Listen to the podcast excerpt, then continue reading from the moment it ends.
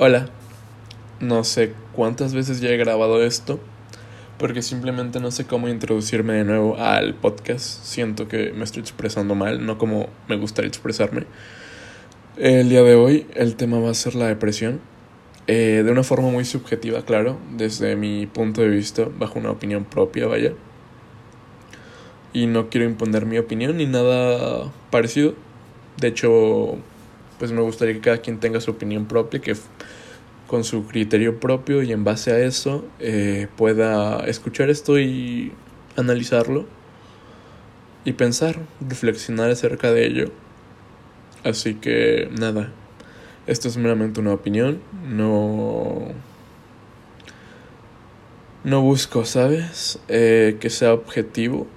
Busco un poco de objetividad en lo que se puede ser objetivo, pero al final de cuentas voy a hablar de una opinión propia, de una vivencia propia también. Así que esto es lo que quería aclarar. Mm, voy a hablar sobre efectivamente lo que yo he vivido en la depresión desde que tengo memoria. Y también voy a hablar un poco sobre Lil Peep, ya que es un artista y la mayoría de artistas de hecho yo creo que están en depresión y es normal, eh, lleva una carga emocional muy grande. Pero Lil Peep es un caso muy bueno. Billie Eilish también es un buen caso. Tal vez en algún punto lo llegue a analizar, pero hoy me quise centrar realmente en Lil Peep, investigué lo necesario. Pero tampoco quiero spoilear mucho al respecto, así que voy a entrar directamente. Voy a dar un pequeño concepto de lo que llega a ser la depresión y por qué no es bueno confundir la depresión con la tristeza, ¿ok? La depresión es un trastorno emocional el cual está evidentemente ligado a tus emociones, vaya. Es una tristeza larga, es un despertar y no tener ganas de hacer nada. Es un constante dolor, es un martirio seguramente. Obviamente esto no es un punto de vista objetivo, no es una definición objetiva, una definición objetiva es un trastorno emocional eh, de tristeza.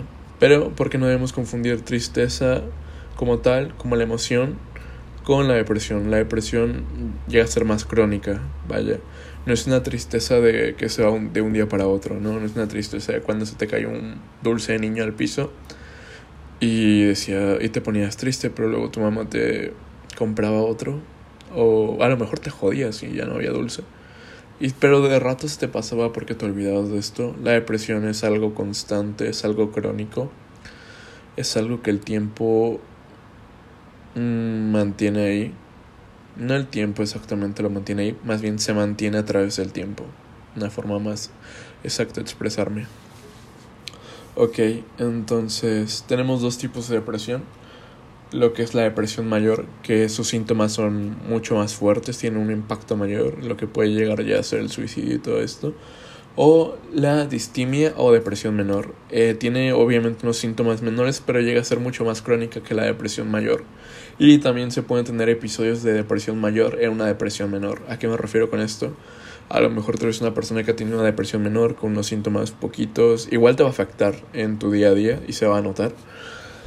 Mm, pero a lo mejor cuando ya llegaste al final del hoyo en el que estás, vas a tener un episodio de depresión mayor que ya vendría a ser lo que mucha gente habla del suicidio. ¿Está bien? ¿Está mal? No lo sé.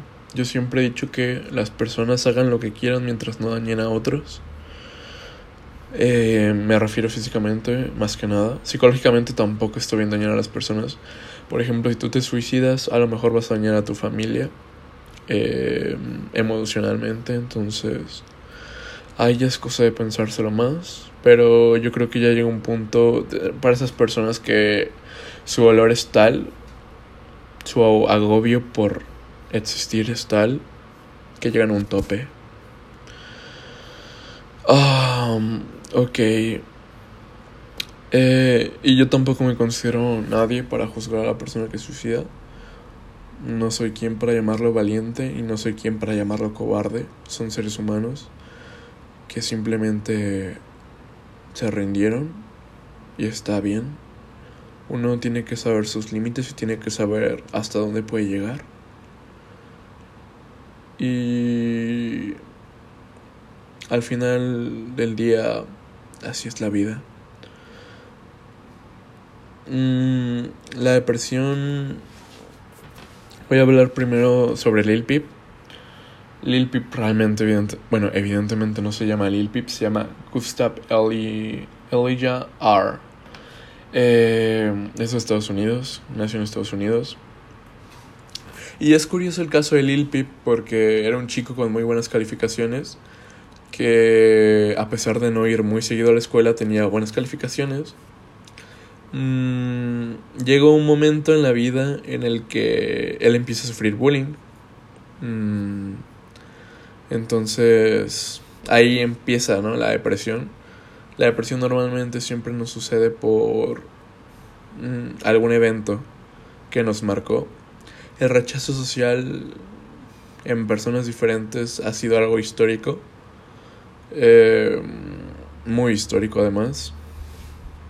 La gente siempre ha, ha, rechazado a, a, los demás, ¿no? A los que son diferentes. Mm, no sé si como un instinto de defensa, pero siempre ha sido así. Y seguramente siempre lo será porque tampoco se ve que esta sociedad vaya a tener un cambio pronto, vamos a ser muy sinceros. Pero nos desviamos del punto. Lil Peep, ok, eh, era un chico no estudioso exactamente porque tampoco es que tuviera mucho interés en los estudios, pero era buenas calificaciones hasta que llega el punto en el que por bullying que le hacían sus compañeros, él tiene que dejar la escuela, lo acaba la acaba por medio de internet, se podría decir. Obtiene su diploma, él acabó la secundaria, la high school. Y bueno, llega su primer tatuaje a sus 14 años. Lil Peep siempre se sintió rechazado. Había papás de sus amigos que no lo dejaban entrar a la casa de sus amigos, bueno, que eran de los papás a fin de cuentas, porque era diferente.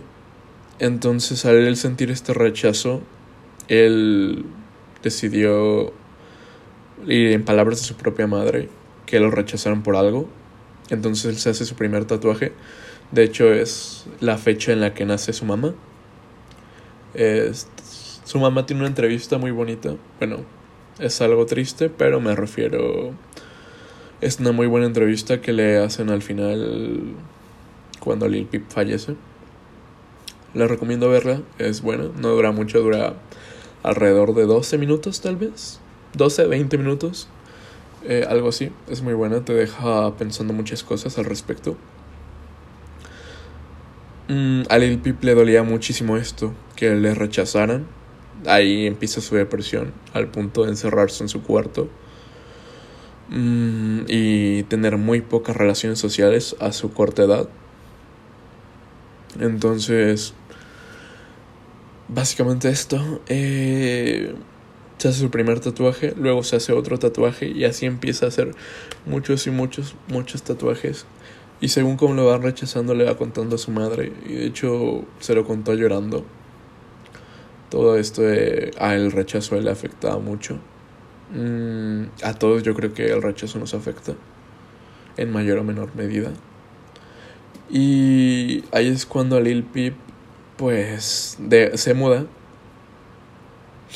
y empieza a ver que la música es una forma de expresarse, de expresar toda esta tristeza que él sentía, de sacar esas emociones. De hecho, él tiene una frase, les encanta que los ponga triste, tristes, por eso me aman. Seguramente es muy cierta, Lil Peep tenía una forma muy sincera de expresar todo, desde el uso de drogas que él usaba, hasta la forma en cómo se sentía. Si analizamos bien la letra de sus canciones, él lo único que quería era un amigo. Por ejemplo, él lo único que quería era que alguien lo viera por lo que realmente era y no por su apariencia, porque no por tener tatuajes eres una mala persona o eres una persona sin futuro, o no por dejar la escuela eres una persona sin futuro. Y son muchas cosas que no nos ponemos a pensar cuando hacemos prejuicios sobre la gente y eh, cómo les afecta a estas personas sus prejuicios que hacemos sobre ellos. a Lil Peep le afectaron muchísimo hasta el punto que acabó con su vida. Que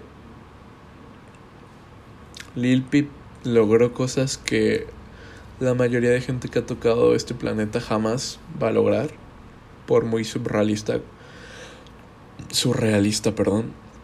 Surrealista no existe como palabra, surrealista sí. Por muy surrealista que suene, Lil Peep logró cosas que la mayoría de personas que han tocado este planeta jamás van a lograr. Mm, y se lo dijeron a su madre. O sea, su madre es muy consciente y está muy orgullosa de Lil Peep. Eh, a él le decían Lil Peep porque su mamá siempre le decía Peep, entonces él se puso el Lil, pues trapero. Entonces Lil Peep siempre reflejó esta tristeza, estas emociones que él sentía. Mm, sacó su primer álbum donde, eh, donde una semana recibió aproximadamente 50.000 reproducciones con Star Shopping, que es su canción más famosa creo yo, o la más icónica por lo menos. Y Lil Peep también dijo muchas veces que consumía drogas. Eh, y no consumía pocas, sinceramente. Pero él siempre dijo que jamás a sus seguidores que jamás entraran en esas drogas, que era lo que lo tenía así. Y él muere en 2018, me parece, o 2017. Uno de esos dos años, la verdad no lo recuerdo bien. Ah, sí, él fallece. No, él fallece el 15 de noviembre de 2017. Mm, por una sobredosis de droga, evidentemente. Y claro, aquí acaba Lil Peep, ¿no? Una persona que tenía tanto por vivir, creo yo. Pero su muerte creo que no fue en vano. Lil Peep dejó muchas cosas. No solo hablo de su trabajo musical, que era excelente, también impuso muchísima moda, que también importa, pero no es a lo que me refiero. Lil Peep nos dejó la idea de dejar de juzgar a las personas y el cómo les puede llegar a afectar. Mm, posiblemente Lil Peep jamás hubiera tomado estas drogas si no hubiera entrado a la música, él jamás hubiera entrado a la música seguramente si él no se hubiera tenido que salir de la escuela por esto. Y no digo que la música lo llevó a esto, evidentemente él decidió, ¿no? Él fue algo que decidió, pero son como consecuencias, es como un efecto mariposa. Pero a fin de cuentas él decidió. Pero cuando estás en depresión, y lo digo por vivencia propia, muchas veces simplemente buscas hacerte daño eh, de la forma que sea. Y hasta cierto punto comprendo mucho a Lil el rechazo que tenía. Y ya hablando a partir de mi vivencia propia de la depresión, no sé en qué momento de mi vida empecé a desarrollarla. Solamente recuerdo que un evento me marcó mucho, que fue el fallecimiento de un familiar muy cercano. Y desde entonces creo que dejé de ser la misma persona que fui antes de eso. Para bien o para mal la dejé de ser. Mm, dejé mis creencias sobre algo más. Bueno, realmente no sobre algo más, simplemente dejé mis creencias sobre la religión porque con el tiempo, evidentemente, no, esto no fue al instante, no fue como un odio hacia Dios porque me haya quitado mi familiar.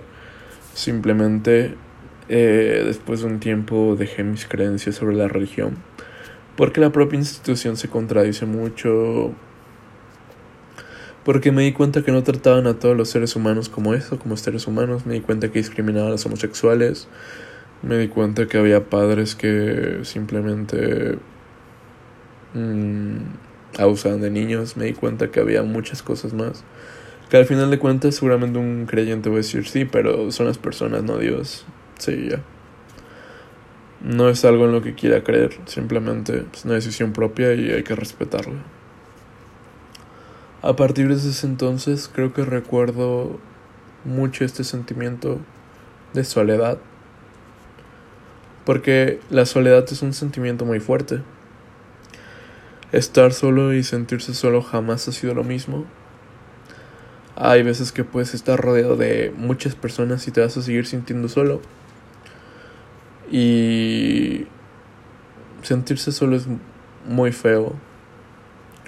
Porque te estás ahogando en un vaso de agua y simplemente estás ahí. Te sientes apartado de todos, te sientes rechazado y tal vez no seas rechazado, pero así lo sientes.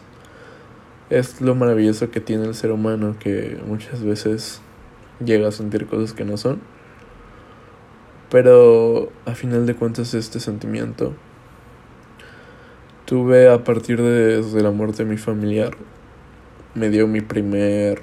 Eh, mi primer encuentro con la depresión lo recuerdo muy bien. Yo tuve un problema, bueno, a día de hoy realmente sigo teniendo problemas con la muerte. No es algo que con mi propia muerte más que otra cosa. No es algo que sobrelleve bien.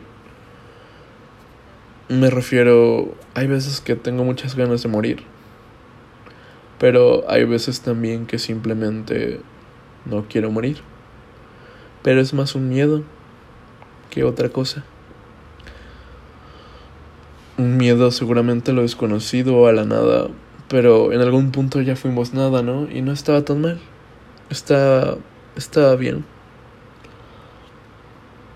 ¿O no? Realmente no es algo que me repito mucho que pueda procesar de buena manera. Pero dejando el tema este de la muerte, en ese punto de mi vida tuve un problema al no poder procesar la muerte de mi familiar por X o por Y, mi cerebro se bloqueó emocionalmente. Ahí fue la primera vez que llegué a un bloqueo emocional. Y me medicaron con antidepresivos cuando tenía 8 años, creo, algo así. Puede ser, yo diría que sí. Eran más sales que antidepresivos. Simplemente era para mantenerme. De hecho, llegó un punto en el que creo que tuve una pequeña adicción pero al final lo dejé. Y desde ese punto de mi vida realmente recuerdo todo en picada. En la escuela jamás, no lo digo para dar pena, simplemente como dato. En la escuela jamás sentí que tuviera realmente amigos. Mm, me juntaba con la gente que los demás como que rechazaban. Siempre he intentado hacer eso. Porque creo que esas personas tienen mucho que dar y que la gente no quiere ver. Mm, muchas veces lo arruiné con esas personas porque no me caían bien, porque de cierta forma entendí por qué no le agradaban a los demás, pero muchas veces eran personas muy buenas, personas que llegaron a ser grandes amigos. Recuerdo que en secundaria, en tercero, que esta es otra, otra cosa. En algún punto yo desarrollé una personalidad, ¿cómo decirlo? Mm, extrovertida. Pero yo soy una persona introvertida. Esa es lo más que puedo explotar dentro de mi introvertividad, mi extrovertividad. Llegué a un punto donde a la mayoría de gente cuando me conocía le caía bien, simplemente porque tenía algo, no sé. Mm, cuando yo llego a tercero de secundaria, bueno, yo curso toda secundaria eh, donde en la misma institución de monjitas, porque yo cursaba en colegio privado de monjitas, en la misma institución. Entonces tuve problemas porque a partir de un momento también en mi vida me dejaron de importar los estudios. Y llego, llego a ese punto, ¿no? En el que tengo problemas porque reprobé tres materias en secundaria, que realmente reprobar en secundaria es estúpido. No no repruebes en secundaria. Literalmente la mínima calificación que te ponen es 6. O sea, con que saques un 10 y todo lo demás lo repruebes, da igual, pasas porque promedias 6. No, te ponen 5, pero creo que promedias 6 con un 10. Sí, lo hice muchas veces el cálculo, recuerdo en tercero, pero no pasó al final. Hice tres extraordinarios, pero pues me terminé yendo a otra ciudad. Donde el primer día voy y conozco a un montón de idiotas y esos idiotas fueron grandes amigos, sinceramente. También conocí más personas. Mm, me trataron muy bien. no me puedo quejar realmente. Eh, no me conocían y me corearon mi nombre simplemente tal vez porque yo no era de ahí. Pero me cayeron muy bien. No todos. Hay sus excepciones como en todo en la vida. Pero yo creo que la mayoría eran buenas personas. Y nada, simplemente eso. Pero a partir de ese momento mi personalidad ya no era mi personalidad. Era una personalidad más extrovertida que introvertida. Pero a la vez era introvertida. No sé cómo explicar realmente. Pero fue como un capullo que hice para no confiar en los demás. Y tengo muchos problemas para confiar en las personas. También es algo que provoca mi depresión. Mm, no necesito ese afecto continuo, simplemente necesito afecto de las personas. No excesivo, no hasta un punto hostigante. De hecho, creo que puedo recibir menos afecto del que doy y creo que estoy perfectamente bien con eso. Y también creo que puedo... No necesito tanto afecto, simplemente necesito que me demuestres que tienes interés en mí. Mm, y por necesito me refiero a... ¿Sabes? Cuando estoy entablando una amistad o algo, lo que sea. Porque ya después me da bastante igual cuando ya una persona me importa, pero es muy difícil que una persona me importe. También por otros sucesos me bloqueé de amistades. No quería tener más amistades en mi vida. Cuando entré a preparatoria, más o menos. Me, no que no quisiera tener más amistades, simplemente me cuesta mucho ser amistades, me cuesta mucho confiar en la gente. Es mi problema mayor. Al socializar, yo creo, tener confianza en mí mismo y confiar en las personas. Pero creo que confiar en las personas es mi mayor problema. Y no porque realmente haya habido gente que me haya decepcionado, que en algún momento me decepcioné de mucha gente. Simplemente sé cómo son las personas y por eso me cuesta confiar en ellas. Y ni siquiera puedo confiar en mi psicóloga. Mm, he ido los últimos tres años. Y realmente siento que me ha abierto un 20% de todo lo que tengo adentro. Y no puedo. No puedo porque no confío en ella, sinceramente. Y no, no porque ella no me inspire la confianza, simplemente no puedo confiar en un desconocido que me va a decir que le importan mis problemas. A cambio de dinero. No lo siento real. Pero sé que así es la relación. No, va a ser trabajo gratis y lo entiendo perfectamente. Simplemente no puedo, no puedo, ¿sabes? No puedo confiar en esa persona. Mm, no puedo confiar muchas veces en gente que conozco de años, amistades que parecían muy reales, amistades que parecían muy duraderas, que al final hoy en día son fantasmas para mí. No puedo, ¿sabes? Llegó un punto... He perdido tantas amistades me di cuenta de tanta gente que no me aportaba nada. Mm, pero más que no aportarme nada, simplemente estaban conmigo por algún tipo de interés. No sé cómo decirlo exactamente. Una vez tuve una amistad muy sincera, a la cual agradezco mucho, que me enseñó muchas cosas, sinceramente, a día de hoy es algo que me ha dejado muy marcado. Y le agradezco a esa persona infinitamente. Porque fue la primera amistad que yo no... Tal vez por eso me importó tanto esa amistad. Porque yo no la busqué.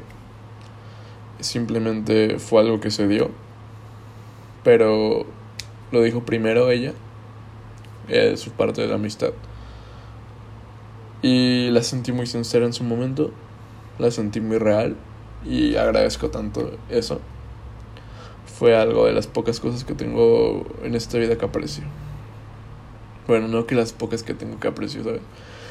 Porque tengo un grupo de amigos a los cuales realmente amo mucho, a los cuales aprecio, por los cuales seguramente sigo aquí.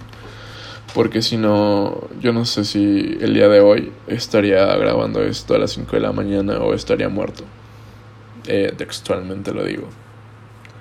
Son personas maravillosas que por alguna razón llegaron a mi vida. Y por alguna razón también mm, las voy a dejar de ver un tiempo. Porque pues la vida sigue su curso, ¿sabes? Pero de verdad te agradezco haberlas conocido y agradezco la amistad que tenemos. Mm, yo también he sufrido bullying. El hecho de ser gordo creo que es algo que a la gente le incitaba en su momento a molestarme. Que hoy en día es algo que me tomo con mucho humor. Eh, disfruto, disfruto que me digan gordo, disfruto que me, ¿sabes? Pero en su momento cuando eres un niño no entiendes, ¿no? Porque te están discriminando como... Y lo veía más como un ataque, porque pues en ese momento yo creo que sí era más como un ataque. Hoy me pueden decir pinche gordo y sinceramente me va a dar mucha risa. Me... Porque lo soy, ¿sabes? Y lo acepto perfectamente. Mm, no tengo problemas con ello. A ver, me gustaría bajar de peso, pero... Es lo que soy no tiene más misterio, ¿sabes? No, no tienes por qué ofenderte por algo que eres.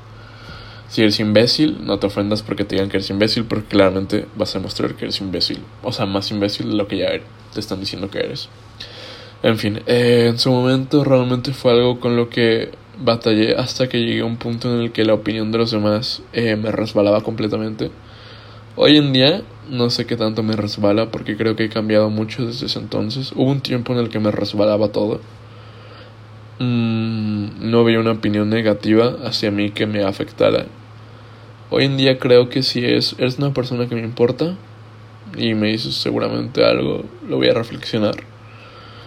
Pero claro, si lo dices de una forma hostil, seguramente me voy a poner triste y me va a afectar. A fin de cuentas, a todos nos importa lo que piensen los demás de nosotros. Pero si es alguien que no conozco y me va a ofender o algo así, me da igual completamente paso de esa persona y de darle atención, no sé, no, no creo que la merezca.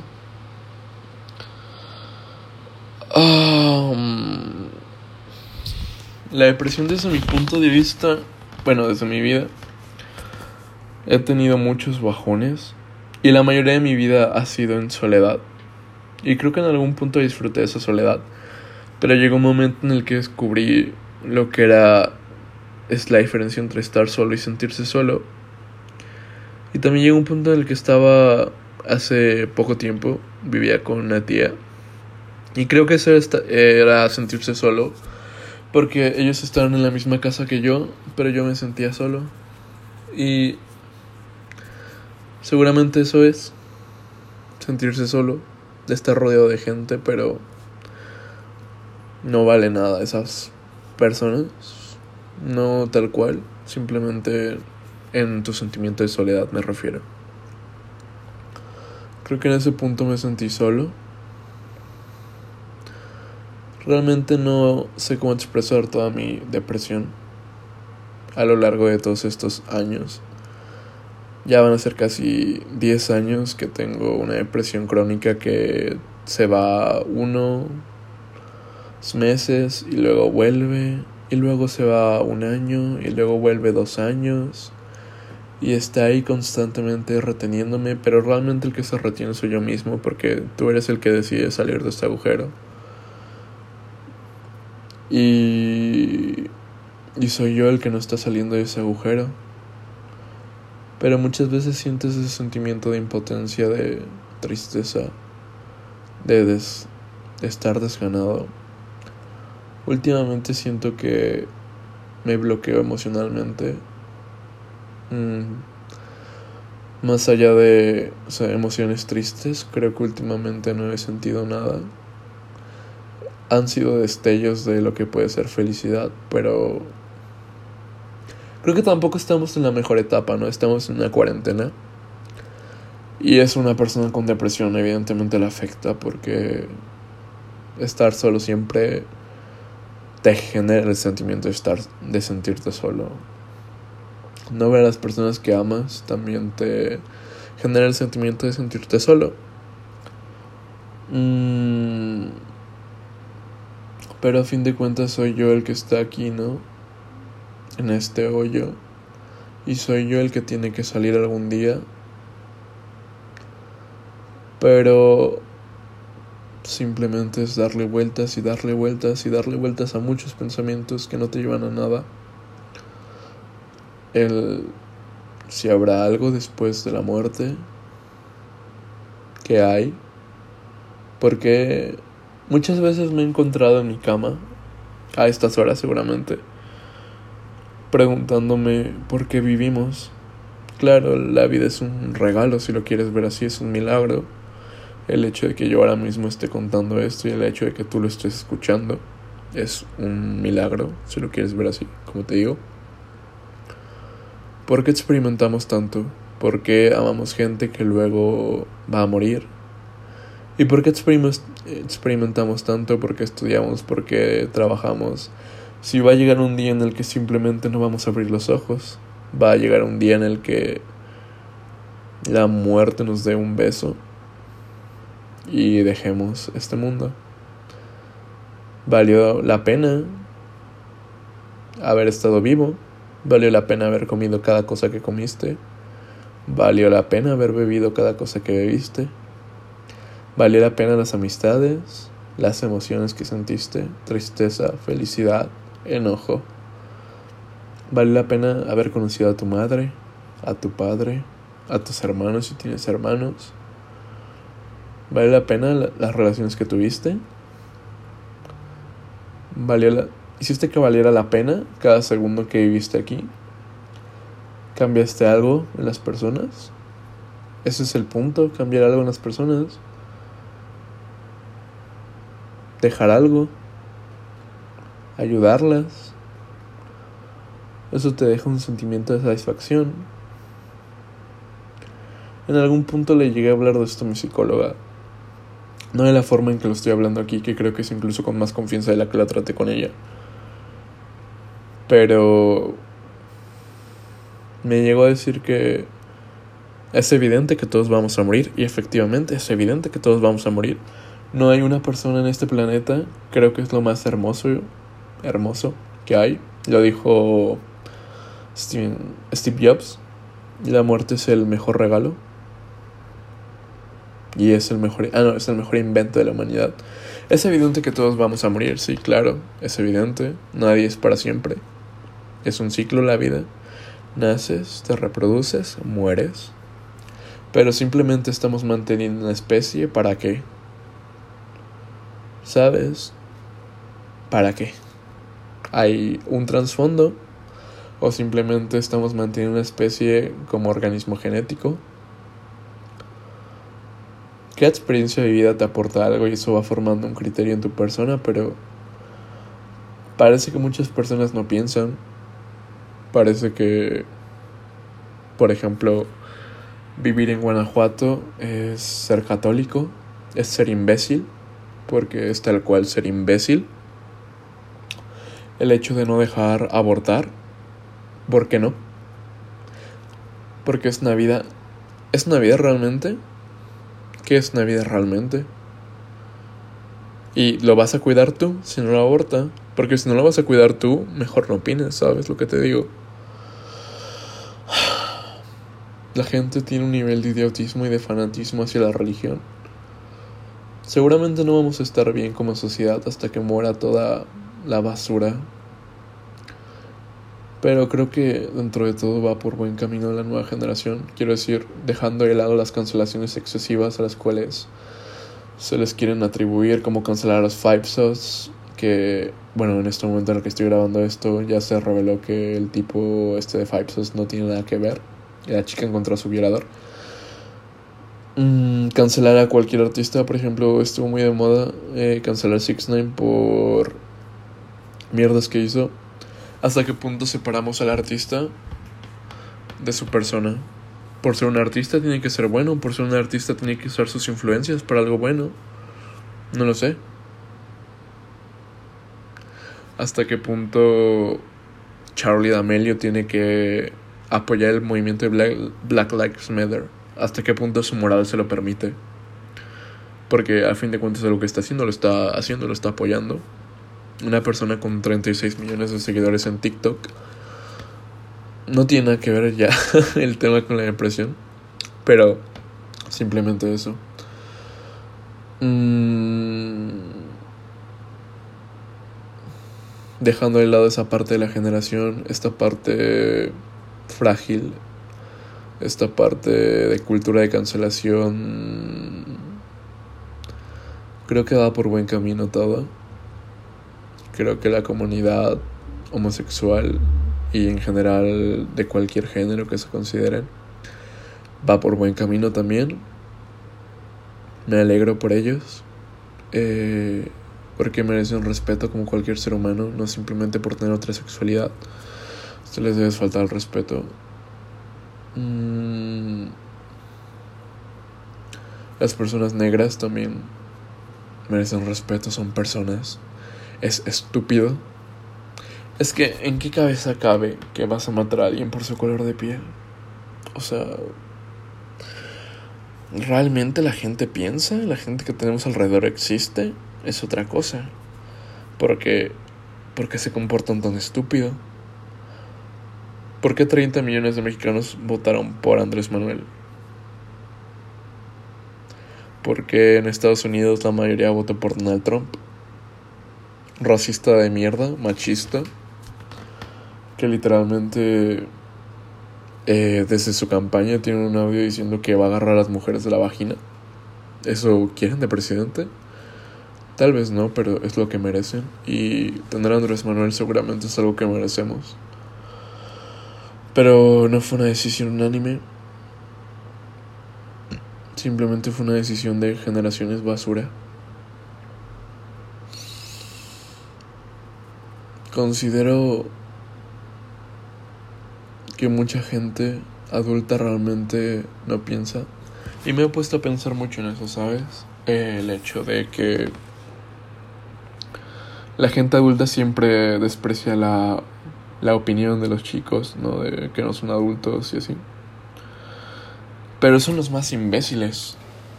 Son los más idiotas. Los adultos cuando te dicen de niño que te calles, que tu opinión, que están hablando los adultos, ¿no? Como si fuera la gran cosa ser adulto. Mm, no. Deja que cada quien exprese su opinión y ya está. Tu opinión por ser adulto no vale más que la opinión de un niño. Sí, está más formada en madurez, pero igualmente la opinión de un niño importa.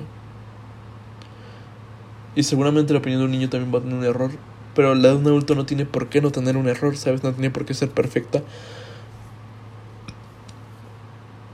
Y... No sé. Hay tantas cosas mal en este mundo. Matar a una mujer por el hecho de ser mujer. Matar a una persona negra por el hecho de que es negra. Discriminar a alguien por su sexualidad. Que me hace pensar que... Ah, bueno, también. No lo vamos a dejar fuera. No dejar que cada quien haga con lo que quiera con su cuerpo. Poner en un estereotipo de belleza la obesidad como si realmente no fuera malo estar obeso cuando está mal. Es algo que se tiene que saber. O sea, no está mal que tú hagas lo que quieres con tu cuerpo y si quieres ser obeso, sea obeso, pero no tenemos por qué tampoco decir el hecho de que está bien, sabes que no tiene nada de malo, hay que saber los riesgos que conlleva. Y ahora sí, si lo quieres tener, si quieres tener obesidad, sabiendo los los riesgos que conlleva, sea obeso. Y ahí sí no tiene nada de malo porque ya sabes las consecuencias que puede tener, pero tampoco el punto de, no, es perfecto, no tiene nada de malo, no te daña la salud. Claro que te daña la salud y es una decisión que estás tomando y la estás tomando perfecto. Porque es tu decisión, porque eres un ser humano con libertad. Pero hasta qué punto está llegando esto? ¿Hasta qué punto va a llegar todo? ¿Hay algo que realmente tenga sentido en este mundo? Es algo que seguramente no voy a acabar de entender nunca. Porque ha sido un mundo sin sentido mucho tiempo. Para mí, por lo menos. Mm, otra cosa que quería tocar. Como Lil Peep decía, un estereotipo lo voy a decir así. Si tú quieres tomar, toma, si tú quieres drogarte, drógate, haz lo que quieras, es tu puta vida, entiende. No dañes a los demás solamente. Es todo lo que te pide la humanidad. Porque sí, tal vez si no hay nada más, no va a haber consecuencias porque tú mismo vas a estar muerto, pero por lo menos hay que respetarnos como seres humanos, como seres íntegros. Somos una sociedad de miles de años. Creo que hemos avanzado lo suficiente para poder respetarnos, para poder convivir, para dejar de imponer nuestras opiniones sobre las opiniones de los demás. Y si no tienes la misma opinión que yo, te bloqueo de Twitter porque no me gustó tu opinión, literalmente, o porque no opinas igual que yo. ¿Qué mierdas son esas? ¿Qué putas mierdas son esas? ¿Cuántos años tienes? De verdad. Y esa es una cosa que me deprime. Me deprime mucho saber que existe gente así. Y no, no va a dejar de existir nunca. ¿Y por qué tener este tipo de pensamientos tan estúpidos? Todo lo malo del mundo seguramente me deprime.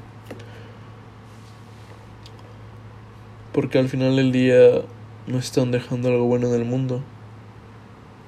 Y no es que sea una obligación dejar algo bueno para el día que te vayas. Pero ya estás aquí. Por X o por Y estás aquí. Mínimo intenta dejar algo de provecho.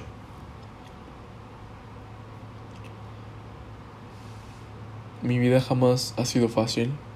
Tal vez económicamente siempre he tenido para comer todos los días.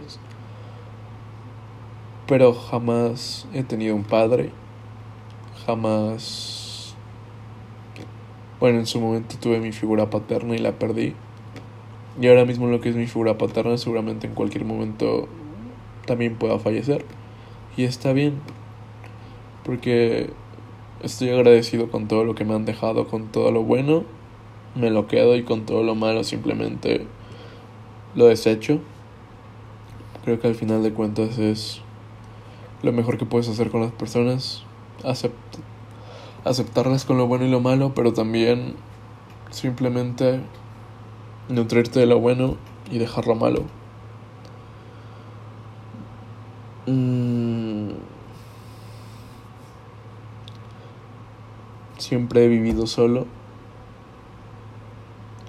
Siempre he estado solo. O siempre lo había estado. Pero aún así creo que siempre me he sentido solo.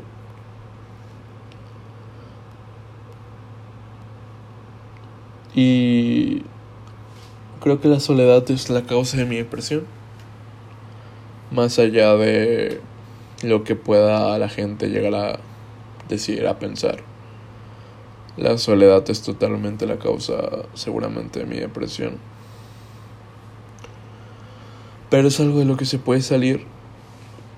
Y considero que nunca te debes rendir. La vida es una liga. Algunas veces vas a estar arriba y algunas veces vas a estar abajo, pero siempre puedes sobreponerte a la situación. Por muy cansado que te sientas, por muy harto que estés de todo, siempre hay algo más. Y en el momento en que no lo haya, en el momento que ya hayas llegado a tu muerte, estarás satisfecho con lo que hiciste.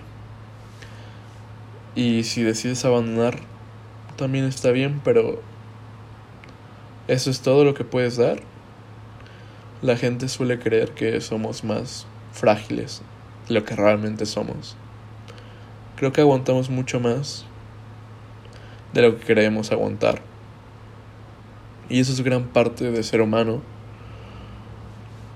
Mm. El día de mañana continuaremos con más porque de momento creo que me extendí demasiado, 44 minutos. Creo que me fui un poco más allá de la depresión, pero espero haber dejado un buen razonamiento. Algo, haberte dejado algo. Y nos vemos en el próximo capítulo.